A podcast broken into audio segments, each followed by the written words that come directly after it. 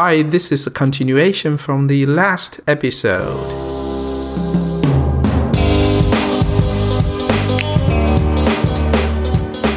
I know you started to learn a new language called Rust. We talked a little bit about it at the beginning. So you learned Python, which was a new language for you, and then you again learned this Rust new language. So what made you to, to learn another second language? Yeah, so Rust came about because of a number of the things I just talked about. It, it was like um, understanding, okay, the machine is capable of being a lot faster. It's capable of being very efficient. And um, throughout using Python, there were times when I encountered performance problems.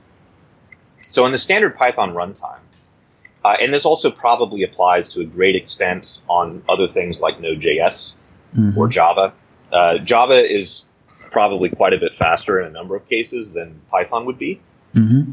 But all the same, you will encounter times when, if you're trying to do something with very large data volumes, or you're just doing something that's very demanding, you may discover that the traditional way in which you're writing code and the, the speed at which that language is executing your instructions with its regular its regular runtime, it may be too slow.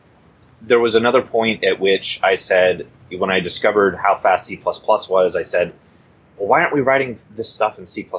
You know, like, so by the way, the, the scenario that I'm talking about is like, imagine it's the energy industry, mm-hmm. and imagine you have hundreds of thousands of customers, and you need to get numbers off of, of, of these meters for measuring energy production. Mm-hmm and you need to do that every 15 minutes for hundreds of thousands of customers. It's a ton of data, right?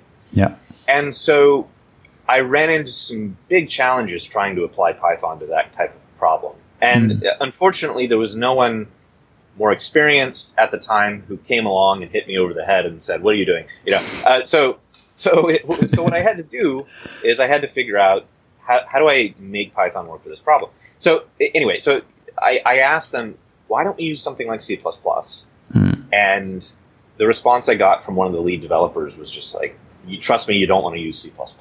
C++ is how you blow your leg off. It, it's it's so dangerous, it, and and yeah, it may be fast, but um, you will not have any of the things you're used to. You know, you will not have package management, mm. uh, which Rust would give you. You will not have um, memory safety, which Rust does give you. You know, and so at the time, I was understanding that, okay, there are these trade offs we can make with memory safety versus performance. So that eventually led me to Rust because the question was, is how can I get better performance with memory safety guarantees? How do I counter the challenges that were raised a number of years ago now by that lead developer I spoke with? And um, and what is something that companies and businesses would be willing to adopt, given the fact that so many of them who have been around for a while had such nightmare memories of uh, working with C and C back in, say, the 1990s, when uh, some of these really troublesome, really obscure sort of memory safety bugs may have existed. Hmm. Um, so that what Rust does is it tackles the problem a different way. It still compiles the way that C and C do. It compiles to native machine code. Mm-hmm. It has package management through something called Cargo, which is very similar to npm or pip, or in our case with DX packages, right? Uh, so it has package management, which makes dependency management very, very nice. Is the overall idea. Yeah. So you mentioned the C and the C. I remember the difficulty is those like a star points, right? In the C languages. I, I don't remember anymore. It's like you have, you can even use like two stars in front of the variables. I don't really remember, but I, I do remember is that um, maybe 70% of the, the bugs I introduce are really coming from those memory jumping memory allocations. So I have to really strictly control how I assign the memories to, to my programs. And uh, yeah, as a lazy Apex developer nowadays, I only need to care about the logic, how I make sure the business logic is is fulfilled. So life is so much easier. But again, as you mentioned, you you lose, you, kind of do the trade off with the speed. So the language is it can be only this fast. If you really want to be really low latency, then you have to go uh, with the low level programming languages, like you said, the C or Rust. Yeah, it really depends on what you're after. Um, mm. With me, and, it depends. I, I would say it depends a little bit on your philosophy. So if your philosophy is like mine, and you say, well, you know, within within reason, within reason being a relative term, we should try to get the best performance possible at all times. And um, I used to have conversations with different folks about this idea of pragmatism versus purism, right? If you're a purist, you want to go for perfection. Yeah. And there's folks who used to call me a purist. Um, but really, I think at the end of the day, for me, I just lean toward purism a little bit more than than some might. Uh, a- Apex can be very, very frustrating because um, if something is already optimized the way that Salesforce tells you to do it, you don't have a lot of options at that mm. point. You, you know, you, there's a lot of there's, there's also a lot we can't see with the Apex implementation. Yes. So if we talk to Salesforce, and I've had a few brief exchanges with uh, folks like Chris Peterson uh, or Daniel Ballinger on uh, over Twitter, who are the uh, Chris Peterson is the, the product manager for language services at Salesforce, and then Daniel Ballinger, is the Apex product manager currently mm-hmm. at the time we're recording this. And I've had a few interchanges with them about, you know, can we can we do anything about this? You know, can we for for how long it takes us to run these tests, these Apex tests? Could you give us the ability to run them in parallel when we deploy to production? Uh, or I'll show a performance comparison of Apex doing something versus Rust, uh, and Rust is in some cases doing arithmetic thousands of times faster, and that's that's the literal math if you calculate. And th- they can give you hints about how certain things work, but ultimately the answer is usually there's only so much we can do mm. currently. There's only so much you can do to adjust it. Yeah. You may need to go to Salesforce functions. You may need to write this in Java. You may need to go off platform, whatever the case. And and if you then discover that there are things that need to happen that need to be even faster than Java, what, what do you do? Um, eh, now, you know, how many of these use cases are you realistically going to come across? I think for many of us, we won't really find a lot of use cases where these are uh, enormous problems. These things are not beyond the realm in a lot of instances for what is acceptable to users. Yeah. Um, but I would also kind of argue that part of the reason for that is because uh, a lot of software we use today is excessively slow compared to what it could be. Uh, if, if, you compare the Lightning experience performance to the performance of Classic, the, the pages in Classic might be kind of ugly, but they load very, very fast Indeed. Uh, by, by comparison. Yes. Um, so there's a lot of questions around when do you really need the performance? And that is for a combination of the users and for the developers to answer, I think. Mm-hmm. But for me, the way I look at it is is if the user could get this 5000 times faster, they deserve to have it 5000 times faster. If if that's possible, if that's reasonable. Mm. Yeah, you, you mentioned that as an Apex developer, there is not too much we can do because it's a closed source project, right? It's a commercial product. So we can talk with them, we can ask some hints, but um, yeah, I think that's the reason you go outside of Salesforce and you studied the Rust, you studied Python. You can really dig into the things if you really want to, and then you can ask those open source communities. How is the community in Rust? How is the ecosystem over there? Um, I have not interacted a whole lot with the Rust community, but my impression is is that it's really really nice. Um, I, I spend a bit time to check. I go to the internet to search Rustlang, and then I definitely found a playground for Rust. You don't need to install anything in the browser. You type the language hello world and then it sends back to the server compile and then send back to you you know as, uh, yeah that's a good uh, experience. And there are free books from the community like yes. teaching you how to do the language. Yes, yes, there yeah. are free courses there. And uh, and even people recommend you like uh, what's your programming level? And then according to that you can go to these these these uh, open source projects you can study their code if that, that's what you prefer to. So no matter how lazy you are as long as you put time all the resources surround you you know you just need to pick the fruits that you want and then spend that's right. time on that that's right no excuses yeah no it's excuses. so convenient nowadays yeah, so it's very good. Um, and uh, you know, I I'm still I don't even know if I would be considered an intermediate person. I probably would, I guess, um, mm-hmm. based on probably just things I bring over from my experience in other areas. But I still have a lot to learn in Rust as well. Um, there's advanced areas of optimization that I I still haven't gotten into.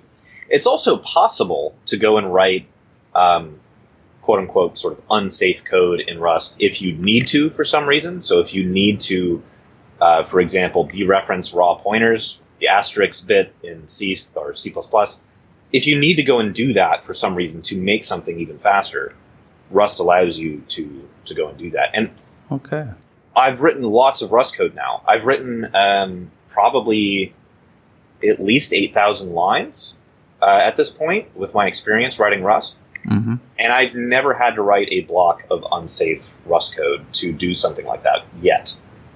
Because what's my comparison? My comparison is normally to something like Python or Apex. And mm. Rust is, I just compile it and it's automatically so much faster normally. So mm. I, I, I get wild, you know, 10 to 30x plus performance gains in a lot of cases. I, I don't I don't even have to do that trade off to, to, to get those those gains. So it's been very good. Is Rust uh we haven't even talked about it. Like is Rust like object oriented or functional programming language? Um it has it has the ability to kind of do both. Um, oh, it borrows a it, it does borrow a lot from ideas in C++. Uh, so you can write, um, yeah, I mean, your, your objects would probably be structs okay. as opposed to classes. Similar okay. to, so that's that's something in C as well, right? C, you'll you'll write structs, hmm. but you can do a lot of the same things. You can attach behavior to those, um, and all those kinds of things. I, but uh, you know, with object oriented programming, um, I always caution in general to use certain ideas from object oriented programming sparingly, especially inheritance. Inheritance is probably, on a performance basis, what you would pay the most for. And how much does inheritance, uh, inheritance help us? It, it, might help us in some cases with readability and maintainability, but um, for what you pay in performance, is it actually worth it? And is it necessarily that much more understandable in certain cases. I mean, I've I've seen inheritance of abused. Certainly, yeah, yeah. I've seen you know abstractions of abstractions of yeah. abstractions of abstractions. It gets to a point where you can't hold the program in your mind and you don't know what's going on, and yeah. a, a, problem happens and you don't know where it's coming from. So, I've definitely had uh, I've had cases like that. Hmm. Um, with Rust, like when you write Rust, and this is you know this is of course true in any low low level language or lower level language, you you will think a lot more about what the machine is doing. With Rust, you'll and this is how I kind of tackle a lot of things as I'm writing it. I try to actually visualize in my mind what is happening with the memory when I write the syntax. Okay. And in Apex, you won't think about that. No. You're, you're thinking in terms of sObjects and you're thinking in terms of fields. Hmm. You're thinking about maybe some database operation you're not really thinking about memory. No. But the truth is, is that memory is this giant thing that is going on at all times. And um, so in Rust, I think a lot about, okay, you know, if I create a list, how much memory is that taking up, right? What is the what's the real size? If I imagine little boxes of memory with bytes going into them, how many bo- how many little boxes are there? How many bytes are there? And and I think about that a lot more in Rust than I would in Apex for sure. Hmm. I know Rust is a low level system programming language. If you want, you can really talk with the bare metals in your machine, right? But uh, how about the higher level things? Can I also use it to create websites or to do some high level programming language you usually do?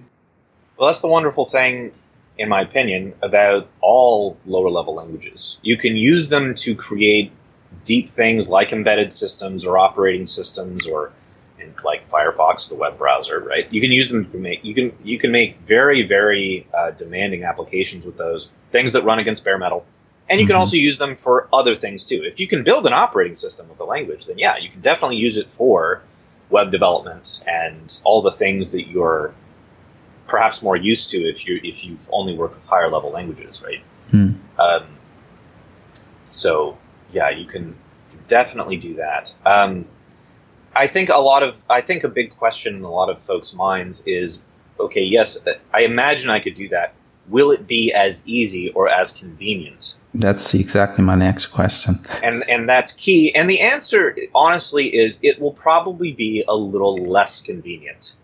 Hmm. However, what do you get in exchange? Well, in exchange, uh, you'll get something that's probably a lot faster if you've if you've done it correctly, right? Um, hmm. So yeah, it's a trade off. Is it true that you'll you'll you'll spend probably less development time with throwing together a website with Python? Uh, and I and I have thrown together websites with Python. I uh, like Flask, the Flask framework. It's a great framework. It basically allows you to just set up endpoints. If you wanted to, you could build a, a REST API with it. Mm-hmm. Um, and you can basically just say, hey, if you go to this endpoint with this type of HTTP request, then I want to do these things. And you just define it. And it's nice because if you're not if you're not thinking about all these little things like like the little memory boxes I was talking about, mm. then you can uh, you can very rapidly just worry about, as you said, sort of just the, the business logic. Just what is my logic and what do I want to get done? And it's elegant and it's beautiful and it, it's fast to, to type out and you can get something up very quickly. The trade-off with Rust is you will be you'll be doing those same things, but with a little bit of an additional layer of okay, what is happening in memory? What how in which ways am I working with memory, and how am I referencing things in memory? Hmm. You'll think a little bit more about that, and it will take a little bit long. I mean, especially you know, there's a learning curve that comes with Rust and that's i would say that's probably one of the primary obstacles is that there is this friction that happens because it's giving you the powers of that memory management and that high performance and in exchange for that there's this friction that happens where you need to learn how to work with how rust provides those guarantees with the borrow checker mm. and so there is a learning curve with that it, once you're past that learning curve i would say it's still going to take you a little bit longer than it would with something like Python. But at the end, how much faster will it be? Well, it could be a lot faster.